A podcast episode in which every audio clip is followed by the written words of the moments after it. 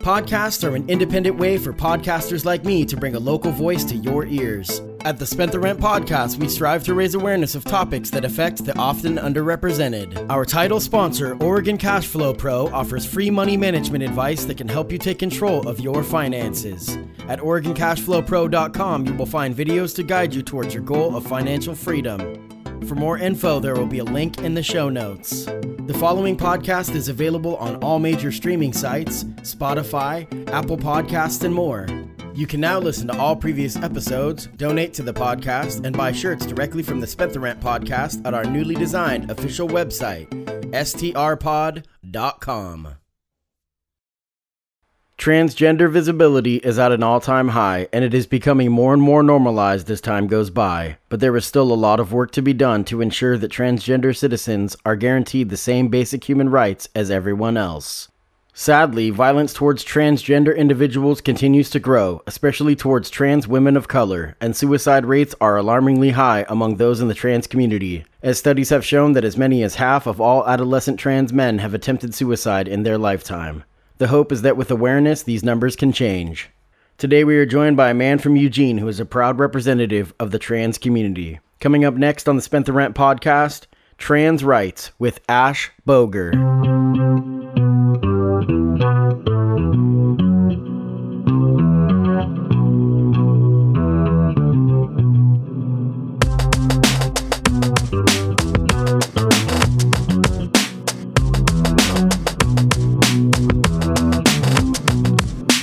Welcome to the Spent the Rent podcast. I am your host, Self Esteem Boat Willie. My guest today, talking about trans rights, is Ash Boger. Ash, welcome to the podcast. Thanks for having me. So this has been a long time coming. We've been working together now for a little about a year, and we had talked about doing this. And there's been different scheduling conflicts and whatnot, but we finally got you in in the studio to do this podcast. This is a really tough topic, and I appreciate you coming out and sharing your story. This is huge. Uh, I want to give a little bit of a disclaimer before we, we get into this because obviously with this topic it's a little heavy on the emotion. So, you know, this first of all, this is going to be we're going to be talking about trans rights. I I really, in my heart of hearts, feel like my heart is in the right place with this issue. So uh, there's going to be people that are going to listen. That there's going to be some terms and some labels thrown out that are probably going to be cringy, and I just want you guys to listen and bear with us that this is your story. Obviously, one individual cannot represent. If, though you are a proud representative of the LGBTQ community, you are still one person, right? Right. So, so I want to kind of just, just we're not going to tread lightly. We're going to speak candidly, and we're just going to be honest, and we're going to talk about just everything that we can about the issue, comedy, and a lot of the different things that have came up in the recent, you know, news and headlines and whatnot but there's going to be some stuff that I, I know that some people are going to find cringy and for that i just appreciate you pushing through and listening to this because i think you know obviously our hearts are in the right place Yeah, and I'm going to do my best to be as uh, politically correct and um, and, and informative informative as possible without uh, really complicating things too much. I'm just going to kind of do my best to break everything down into layman's terms from from uh, from where I see it. and that's it so i mean right off the bat i wanted to talk about uh, there's a big difference in i think a lot of times people don't have- a true understanding of this that there's a difference between gender sex and orientation so maybe you can speak on this uh, yeah go ahead Um, you know, I, you know, I, I'm, I'm still kind of early on in my transition. Uh, I'm- I'm only about three years along in it. Uh, I'm still, you know, before my transition, uh, before I started this journey, I had no idea any about any of terms or um, what it meant to be queer or gender fluid or anything like that. Um, I was raised pretty uh, sheltered from from anything that was different from my parents' views. So from what I from what I understand, uh, sex is really what you're what you're born with the the the primary sex characteristics. You know, kind of essentially physically what you have and what you're assigned at birth, and then uh, gender is more. Um, is is kind of going more into gender identity, which essentially translates into gender roles. like which, society's norms. Like essentially, you know, and a lot of people are now saying that that gender is a social construct. Not just saying it, like medical journals are saying this. Yeah. You know, so that society has kind of these expectations and and I'm I'm pretty vocal on this that you know, I don't think length of hair should define gender. Yeah, not you know, at all. You know what I mean? And stuff like that, like putting on a dress, for example, does not define your gender. But that being said, there is times when, and we're going to talk about this more in a little bit, but people in the trans community will feel more comfortable when those kind of quick tells are something that people will perceive. You know, so like a shorter haircut or a f- quote unquote masculine haircut, for example. Mm-hmm. So to that's to the individual that they should have those rights. Do you know what I mean? To to do what they do. Yeah, and that's essentially what America is supposed to be. Is just a bunch of people coming together and and sharing their different cultures and sharing their different styles and and uh, kind of coagulating with each other and people from other um, um, walks of life and people who've been raised in different ways and people with different views. You know, this is really where it gets down to the nitty gritty of um, are you willing to expose yourself to views and styles and cultures that are different than which you were first primarily exposed to. Sure. And um, you know, the thing when I go back to gender roles, you know, going back to that, I, you know, I'm doing some research on that and kind of speaking. And what I've heard with people in my own community is essentially gender is something. It, gender is nothing and is everything. Like gender is a scale. It's gender is fluid. Like. Um, there's some people like myself who uh, I feel very, very comfortable being masculine. I've always been masculine. That's something I've always identified with. Um, there's some people that love uh, uh, love the feeling of being a woman and and and and you know doing all that stuff and then there's people who kind of who kind of land right in the middle or or you know they or they're agender they whereas they have no gender at all so uh there's so many different um, identities and and uh, and forms of, ex- of expressing oneself um, that people are comfortable with, and we kind of I've come to find that um, even if you don't always understand why someone is dressing a certain way or why they have that style or whatever, even if you don't understand why they're doing the things that choose to make them happy, you should just respect the fact that they're doing things to make themselves happy. Sure. And, And- I think it's pretty easy to read. Not easy, but it's it's worth a try to read if you can ask. Because with some people they're going to be turned off to it. They're going to be like I don't want to talk about it. You know, but a lot of people are open about these kind of things. Yeah, I You know. found that if you when you,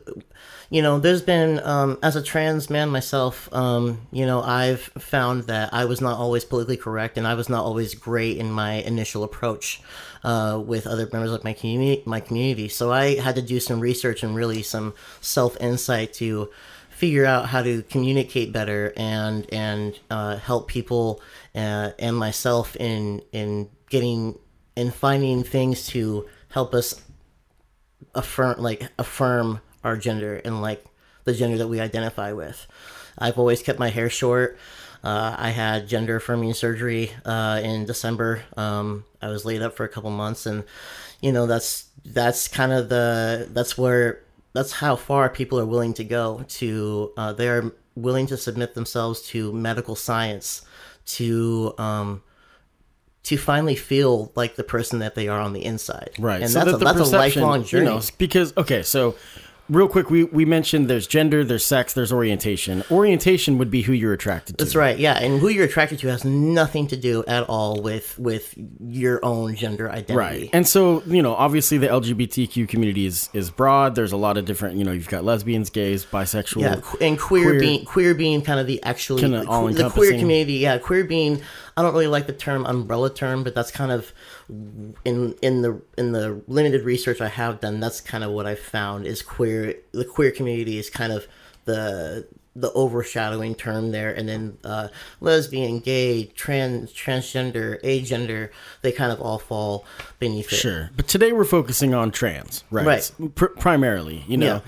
And so you know, when when was it I'm always kind of hesitant with this question of like when did you know? Because I think when you just like anyone else grew up with society standards. So of obviously there's so my mom was is a lesbian and she told me that she knew very young that she was attracted to women. Oh yeah. I, Now, I- that being said, she didn't know that there was such a thing as a lesbian. That's right. Yeah, You know, I kind of just I kind of just spent my entire my entire childhood thinking I was just weird.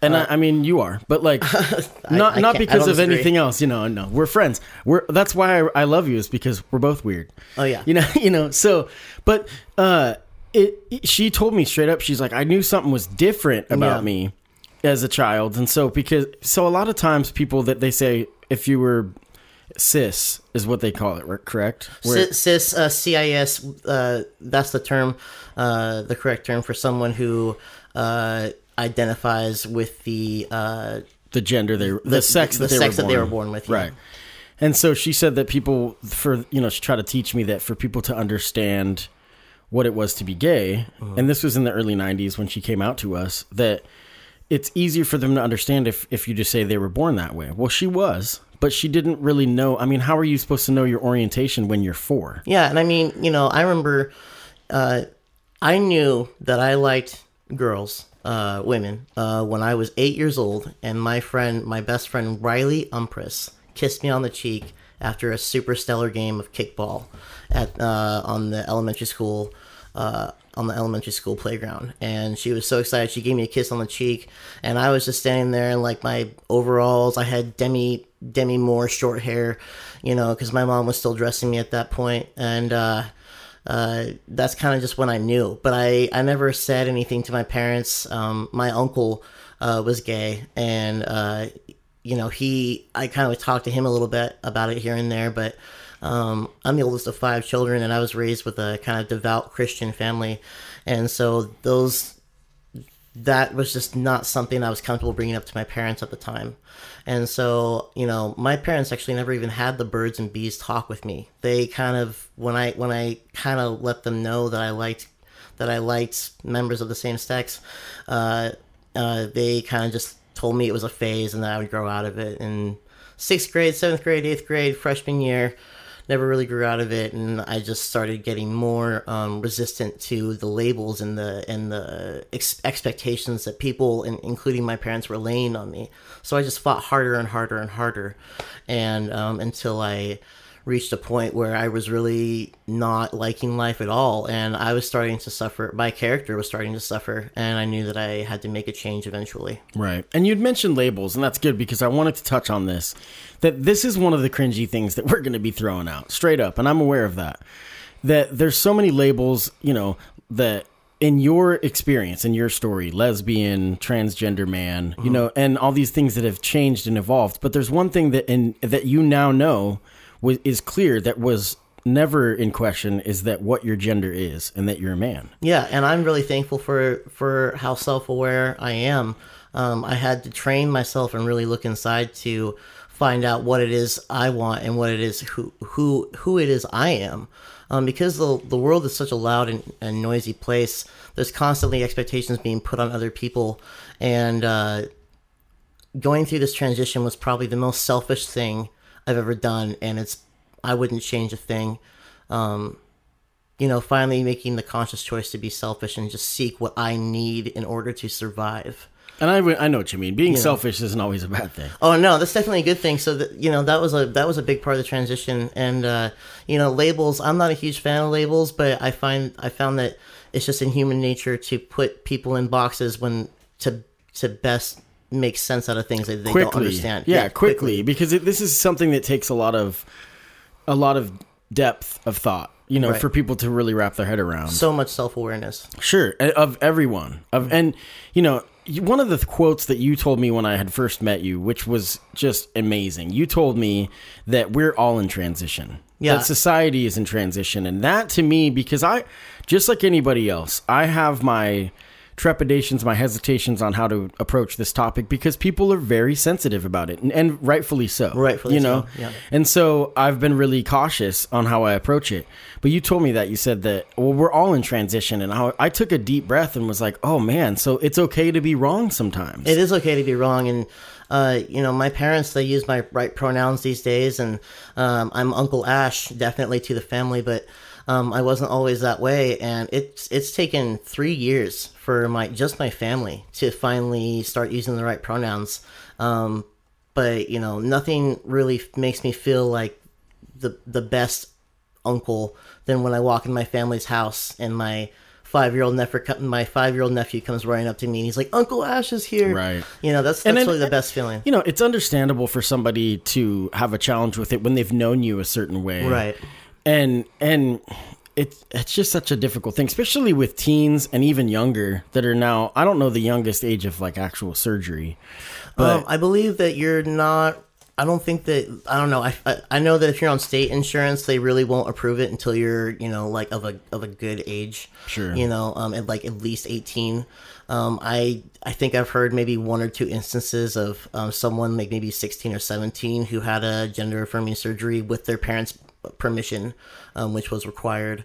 But I think um, usually they, they make you wait it out till you're 18. And, you know, I have mixed feelings. This is not going to be a very popular uh, observation, but I have mixed feelings about um, people who, youngins who choose to transition at a really young age. Like, I'm hearing about like 10, 11, 12. And that's just such a malleable age that I really encourage parents, you know, if if you if you support your your child who's that young and that early on in their transition and that they're that self-aware at that young of an age uh, that's great. But i would encourage you just to look in really do your research about all the medical science and uh, you know uh, things that you're going to be that you're going to have to be willing to subject yourself to and um, including societal expectations as well. Um, See, this is where I have this is, and I agree to an extent, I think. But but but uh, this is where it's difficult because like wearing a dress or short hair. Oh, like, no, I, like yeah. I mentioned before, if you have a uh, pers- a, a a child born male, Uh-huh. okay, and they say they want to wear a dress and be called she. I would honor that, Yeah. you know, because you I can't that- because you right have thing. to embrace that that's just totally acceptable for you to be you. You know, because individuality is what's important to me. Yeah. I mean, to an extent, when you're raising a kid, you do want them to conform to you, Right. a little bit, you know. But at the same time, you have to allow that, or there could be bigger issues. Right. now, as far as like really indulging in it, it's like ah, that's the you know how are do you have to make this decision today? Right, you, know, that's where I'd say, you know, start. I mean, you know, throw on that dress and let them play with the Barbies and the lipstick and whatnot, you know. But as far as like starting any medical procedures, I really just encourage everyone, you know, uh, people in transition and their out and their su- people in their support, sir, their support network. Sorry, uh, to really just look into, you know, the what messing around with the hormones and stuff can really do at a young age. So you're talking about actual like I'm talking about hormones, not hormonal change. yeah, I'm talking about, you know, if, if someone, I've heard of, you know, 13, 14 year olds who are wanting to start hormones like at, at that early. And man, that is just so scary. That's, It's difficult. You couldn't pay me to be 13, 14 again, you know, even without the hormones, you know, you got enough hormones the going your natural hormones, Yeah, exactly, yeah. exactly. You know, so, um, That's tough. yeah. And so, you know, and then uh, I just kind of made a quick reference to pronouns. So obviously pronouns is something that as time goes by it's getting easier and easier for people to adapt. Right. You know, but it is a challenge and we, you had mentioned with your family how the challenges of pronouns. And so if anybody's listening and they're confused what I mean, it's that when you can you explain it? When you when pronoun is just pretty much the pronouns is you know pretty much you're going back to that that uh, English class in high school. The pronouns he, him, um, she, her. So in in the last, I don't know, They, 5 years or whatnot, people have started to kind of come to terms with the fact that it's a choice on what pronoun you want to That's be, right. be identified as. Yeah, you know, you don't obviously you don't choose you don't choose to uh, you don't choose to be transgender, but you it, it's a choice. It's a it is a choice to uh, go by a different pronoun um, than what you originally signed. Exactly. and it's also a choice.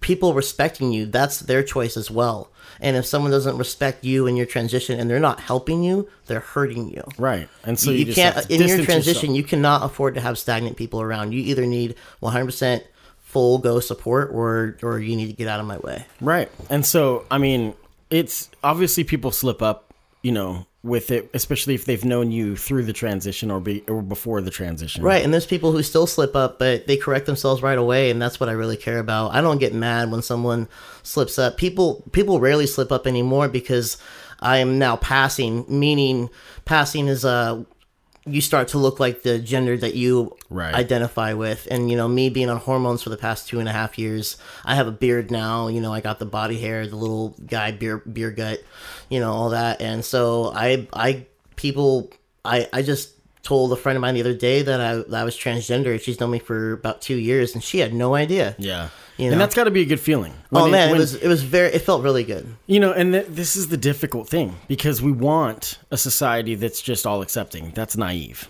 It- you know what it I mean? is very so, naive. so t- we want to think that that's not the concept, and we want to have this mindset when you say that gender is a social construct. You want to be like, okay, cool, we can just turn off what we think. Right. You know what it's I mean? It's hard And- to just take everything you know you've ever been taught and or know and just forget it. But I do think that in today's society, every everyone's adapting, everything's adapting. You know, uh, the economy is changing, everything's changing, and I feel like this should just be one of those things that you ride the change with as well. Right. I just I have to emphasize how much I appreciated that comment when you had said we're all in transition because a lot of times for someone in my perspective, okay, and I'm not obviously I, I I'm not the victim. There's no victim in this in, No. in this I situation. mean, but you're not you're But not the one but- going to. But for me, there's a lot of times where you want to speak openly and you want to talk openly, but you're kind of like, oh, I don't know, I don't know how this is going to be perceived, so you don't.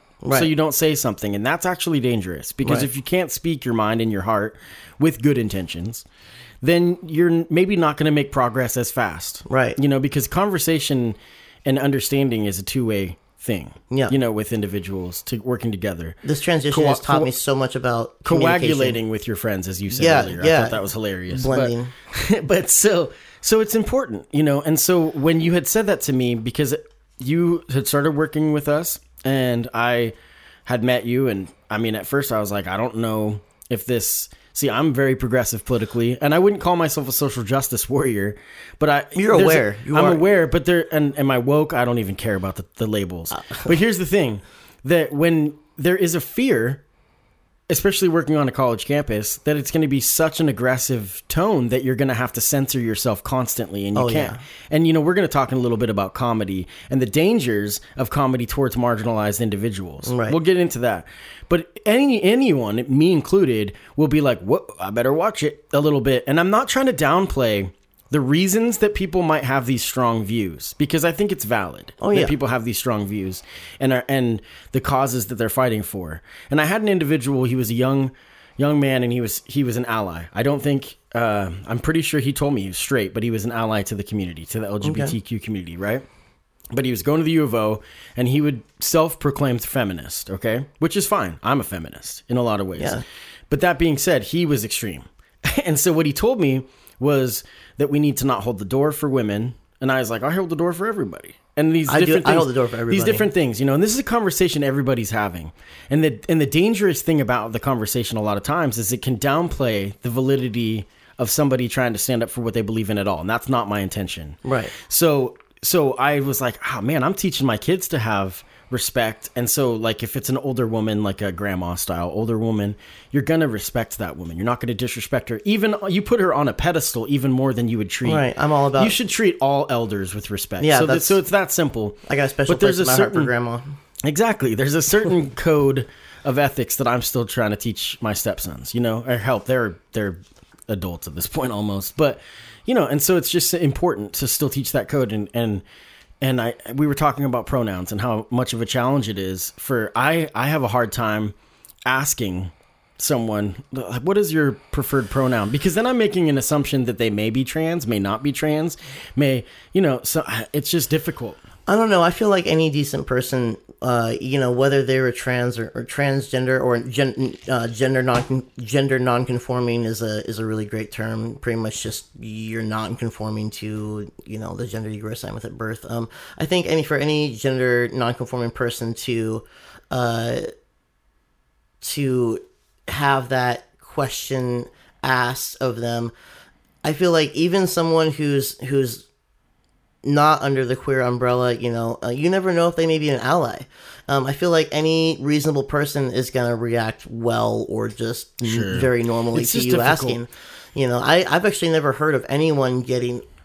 I've never heard of anyone, not in one instance, of someone getting upset when asked what their pronoun was.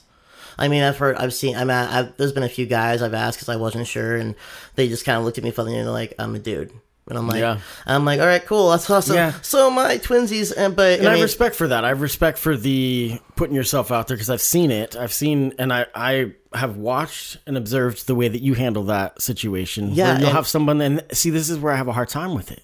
Asking someone's pronouns has paid off for me. I bet. more often I than bet. not because there has been a few times where someone was like gave me a different answer than what I would have Sure. guessed, And and, that's I was kind like, of I'm so glad I asked. almost your goal of why you put yourself out there to trip on your own foot is because you're willing to be you're you're basically like I'm willing wanna risk know- it to be relatable. exactly I'm willing And to I'm willing to risk feeling minutely uncomfortable for a few minutes, like in a social in a social setting, for me to be um, accurate and for me to uh, and to be appropriate and and and correct. Right. And I've seen that. You know, I've seen people come and see that's I just have such a hang up with it because when it's somebody we're just gonna say a woman uh society standard yeah, woman with short hair. Just short hair. yeah. Right? And so maybe and and I hate these labels, but it's reality. Is maybe you look at this person, you're like, I wonder if that woman's a lesbian. Yeah. Is is, is what would That's- yeah, you know? and that's where And my- then you ask what what pronouns do you prefer? And then the, they're like, "What? Like I'm a straight woman? Like what? Yeah. You know what do and you if mean?" They, but if they get upset about that, or they they get offended by you asking such a simple question, then there's clearly something wrong with their. They then there's something insecure going on underneath the surface. I it's feel just like it's just get tou- weird out. it's just difficult when you when you pride yourself on being somebody that's a social chameleon, like a social butterfly, Yeah, and you just and then all of a sudden you you're, don't thrown, you're thrown out of your comfort zone, and you don't know how to navigate it. Right. And so I mean, I'll admit it that that's something that I've had a challenge with. Yeah. And I'm willing to learn and grow, and I and I do it every day. But yeah. so we were going to talk about. I did mention it in the intro about violence and Mm-hmm. violence in the trans community is, is why we're doing this essentially is, is one of the things we had mentioned we called this episode trans rights for a reason and there's you know an alarming rate of self suicide because of issues of being you know confused unaccepted you know pushed constantly because like you said your family who is now very supportive you know? Yeah, for the most for the most part. But you know they grew up conservative home and and I want to say something about that too, because there's a ton of people that label or, con- or consider themselves Republican conservatives that have been on the right side of this issue. Right. Maybe not the way that they vote, you know, you know, and that's the unfortunate reality. And we could be here forever. We're not really trying to get into the politics, but there is people, especially with the LGBT community as a whole. You look at like even Dick Cheney, who I Mm-hmm. can't believe I'm def- I'm defending him. He was on the wrong side of it until he decided he's doing a disservice to his daughter. Yeah, and I know? think that's. I think sometimes it takes um, something uncomfortable hitting dangerously close to home to ch- to make you have a change of heart. Yeah. Um, sometimes it's it's kind of just like a Hallmark movie, like something you're you're dead set in your ways, and then Sure. something comes along, and you're turns out your you know your child falls under that demographic, and then all of a sudden you have a change of heart because totally it's feels hitting home. It's it's personal for you. And I think that's the the big thing that that makes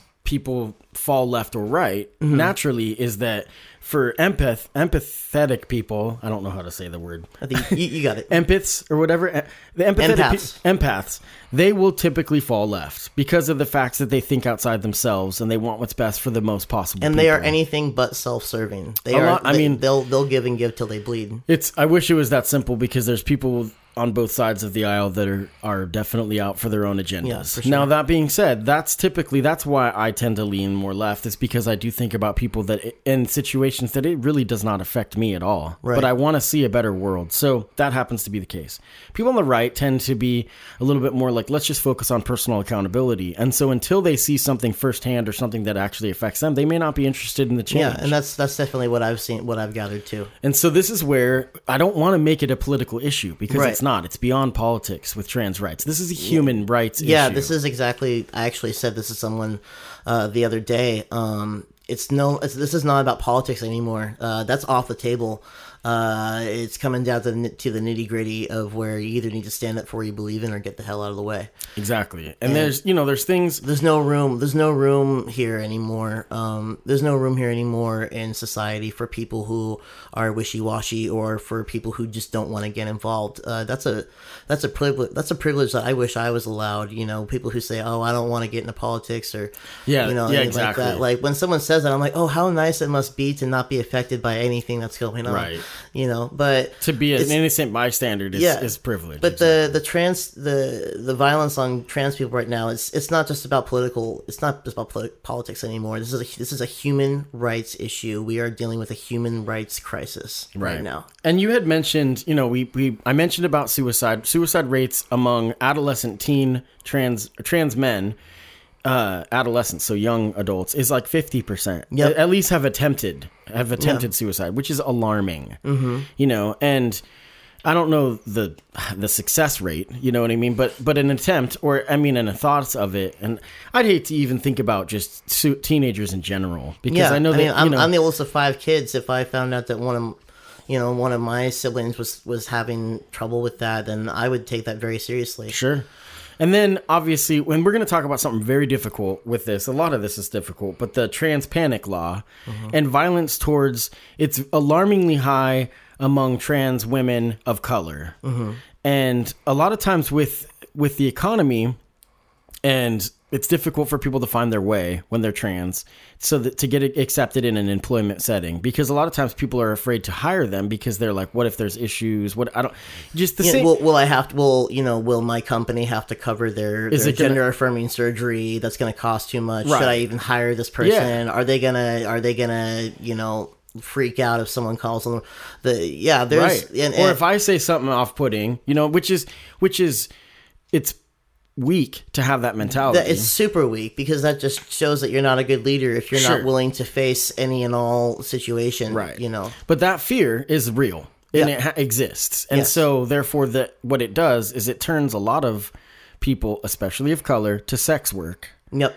and those individuals are then in situations that it has created this new defense Yep. called the trans panic law which is and uh, I'll, you can describe it a little bit pretty much i mean you know i i i when i speak on things i usually deal mostly in metaphors but pretty much it's where um someone can use the defense of trans panic if you know someone goes home with someone else and then one of those and then partner a finds out that partner b you know still has uh a little something left over from before their transition or something uh and uh, or they just not the genitals that they were Right. If, expecting. if someone, thank you. Like if someone takes someone home and they are not the genitals that they were expecting, and person freaks out and kills the trans person, then that's a defense that's court. a defense. Like, oh, judge, I freaked out because I found out they, you know, actually had a penis, and and you know, it wasn't what I expecting, and I just freaked out and killed them. And that's then insane. the judge, and then the judge gets to be like, oh yeah, I would have, I would have freaked out too, and this this is a this is a valid defense, case dismissed. That's so That's crazy. wrong. So v- nobody, no, there's no reason for murder ever. No. First of all, now I think that people shouldn't be practicing behaviors with sex that casual. I mean, No. we've all done it. Well, I don't know about all, but we've mm. all had, you know, left the bar or whatever with someone. We we're all, we're all adults. We Sure. we, we're, we can make our own decisions. And and yes, but you have to understand the risks, Right. You know, got to be And willing to so- deal with the, the good and bad consequences. Oh my gosh, that's such a crazy thing. And so, I mean, that's the big thing. I I think a lot of times when you, when there's people that are closed-minded, that's the first thing they think about when it comes to trans. They're like, "What if I hook up with someone?" You know, you know, they're not thinking about their individual my, rights. The argument I hear most often is, what if it's not really a chick? And it's just like, that's so not correct at all. You know, you shouldn't really be out there hooking up with people if you kind of got that if you can't tell in one hour, Yeah, for real. yeah. So that is something that is being worked on heavily in the trans community to fight. Those are some of the human rights we talk about. along with some of the sanction, or not sanctions, but some of the measures that uh, number forty-five has passed um, that are uh, making it. He's pretty much making it to where. I mean, I understand this is where the whole the the right side. Um, the right side freedom freedom to run your business how you want kind of plays in uh, there's a lot of uh, there's a lot of measures going into effect right now where our society is going backwards in the way of uh, a lot of trans people are going to be fired just for being trans and that's a that's a good standing reason So they basically are trying to make it to where orientation is protected, but sex is not. No to or where- gender is yeah not? orientation is protected but but gender uh, gender is not And that's the current administration is pushing that Yes. Mm-hmm. yeah, that it's that your orientation is protected. So if you are gay or bisexual, then that's protected Right. by your constitutional rights. Right, but if But you your are gender- and he's already erased, if you go on the, the government websites, all mentions of transgender people have been Have been removed. uh, it's you know and um, this this is i feel that you know someone very wise once told me that history has a way of repeating itself and i do think that history is definitely repeating itself in the worst of ways Right. right now I mean, and that's oh, yeah. We could. I, so I have a lot of, you know, I boxed for four years after my military involvement, and that's something that I've still kind of carried with me. Is I take pride in being able to defend myself, and I actually want to help uh, other members of the community as well help defend themselves as well because it's coming to that point where words are not just going to do it. Um, I feel like things are definitely going to get worse before they get better. Yeah, that's uh, so. That's a difficult thing, and, it, Yeah. and to make it political, it's it's it's tough because this is not something like I said. I, I want it to be a political issue, and it sucks because we've got such tribalism going on that people are on these teams that they think that they're supposed to feel a certain way. Right, and, And I wish that people could stand up for certain things that their party might be doing that they disagree with. right, You know, I mean, I saw something proposed, and I've been a long, outspoken Bernie Sanders supporter. And I don't know if this is true, and I need to do more research, to be fair. But I saw something proposed that there was a talk that Bernie Sanders is considering a housing for all proposal. And that sounds all fine and good, but at a certain point, I have to agree with some people on the right. How the hell are we going to pay for this? right. So that I'm just using this as an example that, and I don't want to get into that. It's it's a different story, but the reality is is that you have to use some sense. You have to be able to call out things that are just flat wrong. yeah, and I know. feel like um, Much different issue. people are feeling societal pressure you know uh, people are feeling societal pressure to just kind of stand by because they don't want to they don't want to rifle any feathers they don't want to rock the boat. But the thing is is i feel like society uh, things social issues are just coming to such a such a head where people are it's gonna it's gonna be divided into two sides between right and wrong. And i feel like there's gonna be a lot of fighting. And i just really hope that people are prepared for where this is going Yeah. um, you know so So one of the things that can brew a lot of the discomfort and whatnot is comedy, and and obviously this has been a hot button issue lately with Dave Chappelle comedy, and a lot of people had seen it. Now we had talked about this before we hit record, and you hadn't watched it yet, and not because you were not interested, more just because you hadn't gotten to it, you know. And we had talked about it and. Speak on that. Like, what was your feeling when you started hearing all this uproar about Dave Chappelle? You know i find you know and i know that my opinion is going to differ a little bit from uh, other other people i know friends of mine pe- people in the both in and out of the queer community. Uh, you know this is just where it comes down to individual uh, difference of opinion. But uh, i definitely think that you know he was that dave chappelle was definitely showing uh, kind of toeing the line between like okay what too much and you know funny and like not really funny. Uh, there was a part where there was a part where he did kind of get uh over where it was it was just too much Right. you know and i find that you know i think that you i'm i'm all about bringing the comedic com, uh, comedic relief i am that guy in all my friends where it's like well this is awkward and Right, and and i I- want to make and- everyone laugh and just break the tension but and not PC and, th- and Yeah. that kind of thing. Yeah. you know but uh, i definitely think that you know if you're gonna joke if you're gonna choose a joke about such things and you got to make sure that your jokes don't fall into the wrong hands and that um, it can't be used as ammunition uh, by people who agree with you to an extent where it's past joking Right. you know you gotta if, if something spirals out of control from a joke that you made you gotta be willing to hold accountability social accountability for it Right. so I just hope that you know, um, you know, I mean, I like I, I like Dave Chappelle. He's an okay guy, but you know, uh, I'll, just like him or any other comedian, you know, you just got to be care, uh, careful and just take social accountability and you know, it's, responsibility. it's for that. difficult. I watched the whole thing and I watched the epilogue that was on afterwards. And I think the big thing in the after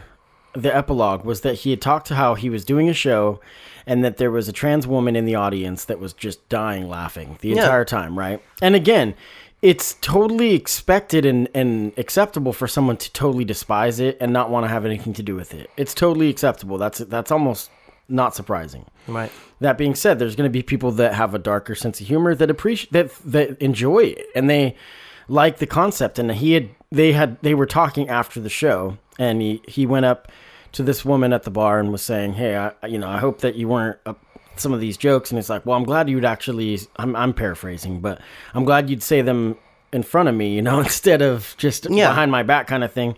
And he said, you know, he said that he makes a lot of jokes about R. Kelly and that people have complained because it normalizes what R. Kelly has done. Right. We don't want to normalize And the we trans have to be able woman to said to him, bit.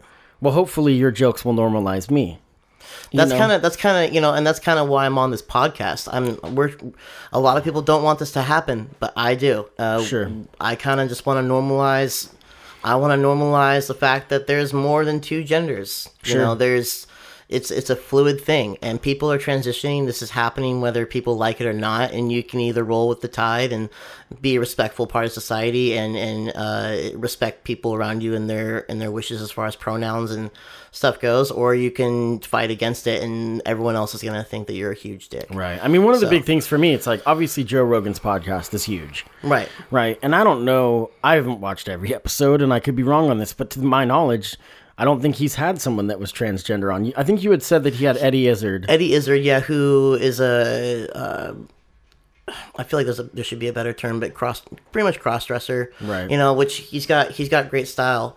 Um, but you know, there was some people I saw, I saw that. Po- uh, So gender fluid is the term. yeah, correct? yeah, and and and and Eddie, you know, they took a picture together, and then all of a sudden, I see some of Joe Rogan's fans like, "Oh, I don't know if I can watch your show anymore, bro. Like, you had me until now. Who the f is this?" Which is guy?" wrong. See- which is so stupid because it's like obviously there's something wrong with you. Right. And the person that he always that seems to have the conversation about about transgender rights is with Ben Shapiro, which is nonsense. Yeah, that's like having a conversation about women's rights with a old with an straight abusive white dude. straight yeah Yeah, i mean yeah know. right mean, and so i mean t- that was where now granted joe rogan is the king of podcasts Totally. period and i do think what he's done with his podcast is great in a lot of ways and if you think that someone's doing everything that you like they're not doing a good job because if you're not they're not challenging you then what's the point Right, you know exactly. so I do appreciate what he's about. And I do actually watch and enjoy the episodes with Ben Shapiro because of the fact that he buries himself,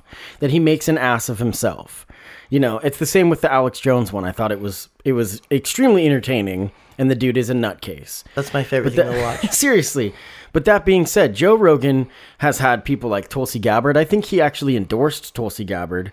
And so Joe Joe Rogan's a party affiliation he falls on different sides. So what I had spoke about before about how he how how people need to call out people. He hasn't he, I don't even know if he's right or left. We need to hold, and we need to more hold- of that. We need to hold each other responsible, Right. Um, you know, if uh, I'm, I let everyone and anyone around me know that I will not tolerate any bullying or any putting down of of uh, anyone unless you're, you know, like you do something where you you obviously deserve it.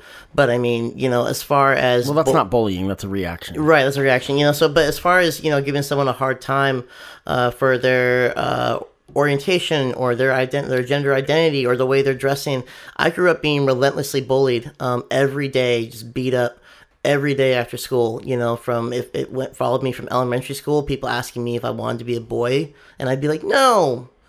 You know, Wow. and then in elementary school, and then the bullying followed me all the way to high school until one day I just kind of snapped and beat up my bully and then everyone kind of labeled me as the loose cannon so you know it took me really really snapping for people to start uh, recognizing that um, i'm going to do what i need to do to feel comfortable with myself and i don't really care what anyone else thinks i'm going to do what i need to do Right.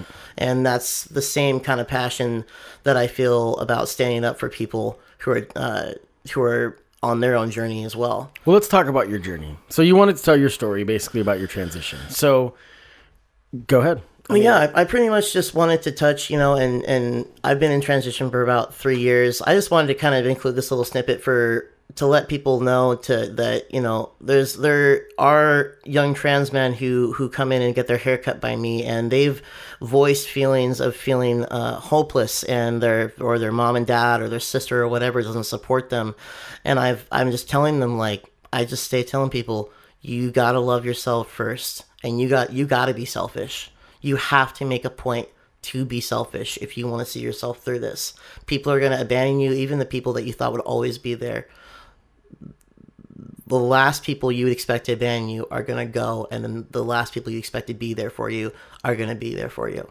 You can't count anything out. So I chose to come out. Um, right after barber school and right i chose to come out right after trump had been elected to make a point uh, my parents are um, strong uh, trump supporters and um, me being uh, honoring me i wanted to really make a point to them But you had thought about it forever. i had thought about it for about i had thought about it for about a year prior About so about i I thought so- about coming out and telling people i'm a dude so for but about a year going through with it because you had already kind of in your mind had known. Yeah, and it, were- this was just about making the, the scary public uh, declaration Sure. and letting people know. And be like, you know what, I'm I'm not gonna hide anymore. That was the scariest part, was just coming out and fearing the public backlash and fearing, you know, um, some of my best friends to stop talking to me because all of a sudden their husbands got uncomfortable with us hanging out. And, you know, that's just the weirdest feeling. But, um, yeah, I definitely think that it's a worthwhile thing to just stay true to you and even if you're feeling like everything's hopeless you just have to keep going and trust trust the process right. you know and so um yeah it's it's been it's been a wake up call for me but my transition was the hardest but most worthwhile thing i've ever done in my entire life Yeah, well, that's good. So- and and I mean, I think that for in my experience when I've been around you, people have accepted it. You know, Yeah. and it, and and I've been pretty supportive. I mean, we're fortunate to spend most of our time on the on the University of Oregon campus, right where I, not a day goes by that I don't see a transgender person walking around. i know it's it's you know, becoming so, a normal a so it's becoming thing. a normal thing, and we did want to.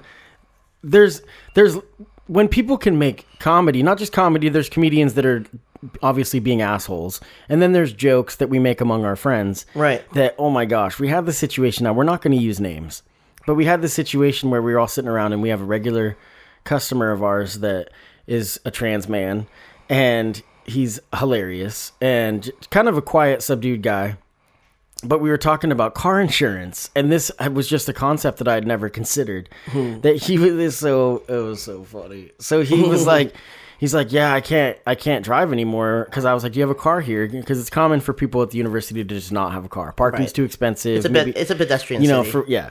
So I was like, do you have a car here? He's like, well, I did, but um, because he's from Eugene, and he he knows who we're talking about, it, but we're not going to use his name. one of my favorite guys So he's like, I'm from Eugene, but here's the thing: is is that I got in a couple wrecks and I got a ticket, so my car insurance went up. It like doubled, and then it doubled again because the name, the letter on my ID changed from an F to an M when he officially became male in the eyes of the state. Mm-hmm. And so the highest rate of car insurance is among young men. And so I was like, wait a minute. So your car insurance doubled when you became officially a male. And we uh, we were all not laughing at, laughing with. Yeah. You know, he was laughing. And I made a joke that I, I battled it in, it in my head. I'm like, should I make this joke? And it was a lot of times comedy's making a joke about how, how how preposterous something is. And I said, well, the good news is that now that you're a man, you're going to make 20% more in pay. And I thought about it, and everybody laughed, and I was like, "Woo!" You know, because we do work in a barber shop, so there's things that are said that are that are out there that kind of challenge it. But I was joking about, you know, the fact that the equal pay, you know, Yeah. the, and and it's just because it's ridiculous. And I was like, and and it's just funny. And I've made a joke to you before, again, where I was like, I I basically I battled with it in my head because we were talking, and you had made some joke. We're both pretty pretty uh thick we'll just say Yeah. and i made a joke i was like this is terrible too but this is society standards and i said something to the effect of well it's a good thing you're male now because it's nobody gives a shit if you're fat yeah. and so i mean it was a joke and again it's not like i'm trying to say that i mean that's the there's there's It's about it's kind of more about knowing your audience and the fact that you're like you're kind of like family to me. You know, like I feel like you know, and and in that in the at work, a lot of my clients are are like family to me Yeah. as well, and I feel like it, that's a pretty familiar environment. You know, I feel like that is. Um, in a in a familiar environment like that, I think that that's definitely something that's that's appropriate, you know. But if you were, you know, talking to strangers or whatever, then yeah, I think you and I both know that probably wouldn't be the move. With, no, but with our friend that made the joke about the car insurance and was talking Oh about car God. insurance, I was like, see, this is why this is comedy. What happens is when it's relatable, Right. Is that it, it's something that people can can can learn from, can grow from, can laugh at. And what was relatable is that the world shits on you. Yep. just straight up, the world shits on you. It doesn't matter- something doesn't doesn't matter matter who you are, what you look like, what Yeah. ide- you know, what gender you identify as. The world will shit on you. Oh, yeah. You know, and so when for people like from my perspective, a straight white male, for example, there's a lot of people that think, "Oh my god, we're the biggest victims." It's like, "Oh my, we're all victims Yeah. to somebody else's judgment." It's true. And that's where we all have to kind of come to terms and be sensitive to that. And there's a time and a place. And there's a time to have thick skin and there's a time when it's okay to break down. And I when think it's that- okay to break down and, and hurt and hurt from yeah your pain. and i think that vulnerability is something that's also um, vulnerability and self accountability is also something that's really important to to find and kind of work your way through in your transition as well and you know um, when i told you that it's a transition for everybody I, I mean what i said and some people in my in the uh, the queer community or trans community are not going to like hear me when i say this but um, to me, I mean, it was a transition for me because it was a transition for everyone in my support network as well. You know, we're all in we were all in transition together. Well, I, for And one, really found that- it. Yeah, it's for, I feel like to say that to someone who's not in your same demographic, um, you know, it really helps people who you want to be your allies. It helps really get them on board because you are extending some grace to them and the fact that it is uncomfortable to use uh, a new pronoun on somebody that you've known your their entire life or your entire life. But the fact that you know someone tries that's a that's a big that's a big deal. Yeah. you know, And I think that's big you you. don't have to get it perfect. And I, I've talked to other other people in the community, and they feel the same way. Some some don't, but a lot of them do feel the same way when I say that um, it just matters if you try. Like it just matters if you give a shit. Like you know, so, we're not you know- asking for perfection. I think that's really big of you. And again, like we're not trying to say that there's a one size fits all approach. You No, know, not at people can- all. It's all about can- finding the best way for you and the, and the people Right. in your in your network. So yeah. So I mean, I you know I think that there's a lot more information. Obviously, we're just kind of having a conversation here, and that's Yeah. kind of what a podcast is. It's just really a conversation. Oh. I'm learning more and more every day. about- And so there's a lot of information, and I'm going to post a link to uh, just one site. There's a ton. I mean, I just hit Google. It's a powerful tool, like you had said. To, to Oh, yeah. earlier. But there's a there's a link to uh, the Human Rights Council is the I think the link that I'm going to share, and there's a specific part about transgender and understanding what it is to be transgender. And I encourage people to check it out and just kind of you know be willing to have an open mind and to learn. And I'm glad to call you my friend. That's I wanted to say this earlier and I forgot, but the label that matters the most to me is friend, and you're my friend, and it, and I'm really proud of you, and I I honor.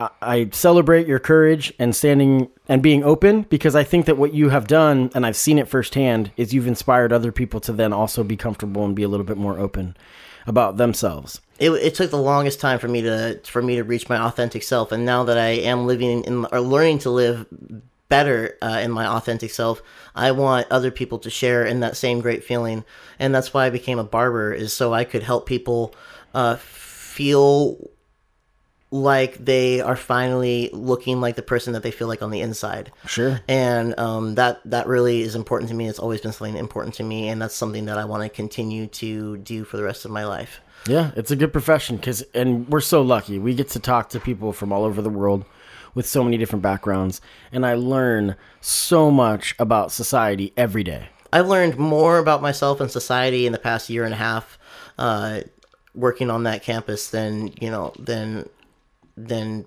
probably any other part of my life. Yeah, it's pretty incredible. So um, And I'm I just appreciate those kind of the the moments where there's the elephant in the room, so to speak, and that's not a fat joke. Uh, the, there's the elephant in the room that I like it when people push through and actually talk about it. Yeah, you know, instead, instead of of just instead of just being like, with I probably shouldn't say this because it's going to make somebody uncomfortable.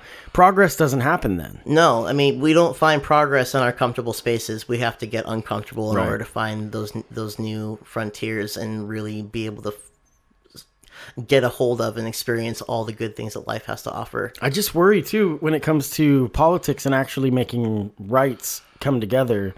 I worry that when people push too hard sometimes, not, I mean, I get it though. I get why people have so much passion and want change today because they're just they're fed up. They're tired of having. But to, we need to be patient and we need to be It's watch our, we need to watch delivery you know like like any other group like any group in the world that's trying to make any kind of societal change um, delivery and timing is everything Yeah, it's just tough, and uh, you know, and I understand people's frustrations if they're just like, you know what, I'm fed up, and I'm not going to put up with it anymore, and Yeah. they need to stand up for themselves. And so I, I don't know, you know, I mean, there's no, like I said, there's not a one size fits all approach, and it's a multi pronged approach as well. Yeah. So it but takes. once but once you do transcend that gap and you do see eye to eye with someone who didn't understand things before, you know, then real change can happen. then happen. real change happens, and it's it's happened with me and clients and you and clients right there in front of us. exactly. So um, Yeah. you know, it's it's definitely it's a brand new scary thing.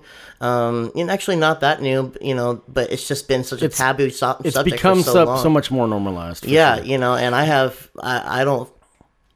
This could be stupidity or courage. I don't know, but I really have no fear of of being so open, and it scares members. I've talked to some members of the trans community who they are so afraid of how open and brash I am at times just because they're like, how can you get out there and just like talk so openly about your transition and spill all your secrets and talk about even like the gory nitty gritty physical stuff? And I'm just like, because it's all it's all part of the beautiful the, the beautiful mess that is transition. Well, that's been that's how I've always been. As far as when you have difficult things that you've dealt with, I either make music about it, or I just talk about it until I'm until it, my my mouth hurts from talking so much. yeah, you know, and literally work it out. And that's something that my mom taught me that you just have to work it out. And I mean, obviously now I talk all day long at work, and then I my hobby is that I have a freaking podcast. I don't know how you do it. so because I love it, because I love people, Yeah. and I love learning about people, and I love helping them share their stories. See, I got to go home and like recharge my extrovert batteries. I mean, I'm gonna take a nap after this. oh, totally. No, Ash, I, re- I appreciate it. I love you, brother. Yeah, man, this I is you too. huge. You know, this is a good episode to do, and we're gonna we're gonna kind of touch back on this later and see the progress. Yeah, because, like you said, this is a new thing for you. This is Yeah. a new transition, and like you said, finally feeling comfortable in your own skin is something that the the progress can now happen. I, you know, I spent a lot of my life really with just a lot of self hatred and not accepting myself just because other people refused to accept me. And I found that only when you accept yourself will other people start to finally get on board. Right. Um, it it's all starts with you, and you just got to make sure that you're that you come correct with yourself uh, inter interpersonally. Right. So So I'm going to share a link about more information on understanding trans rights. And so I think it's HR, hrc.org, and that'll be in the show notes. And like always, I want to throw a shout out to my title sponsor, Oregon Cash Flow Pro. OregonCashFlowPro.com. You can find free money management advice to help you get to control your financial dreams. Uh, you know, thanks a lot, Ash. I'm going to end this with a song by a local musician, Dave Uberti, aka Edward Outward. This is Will You Take a Chance? This is where we are, and this is where we've been. We struggle with our problems through all of our attempts, and all that we invest did I disappoint you, or will you take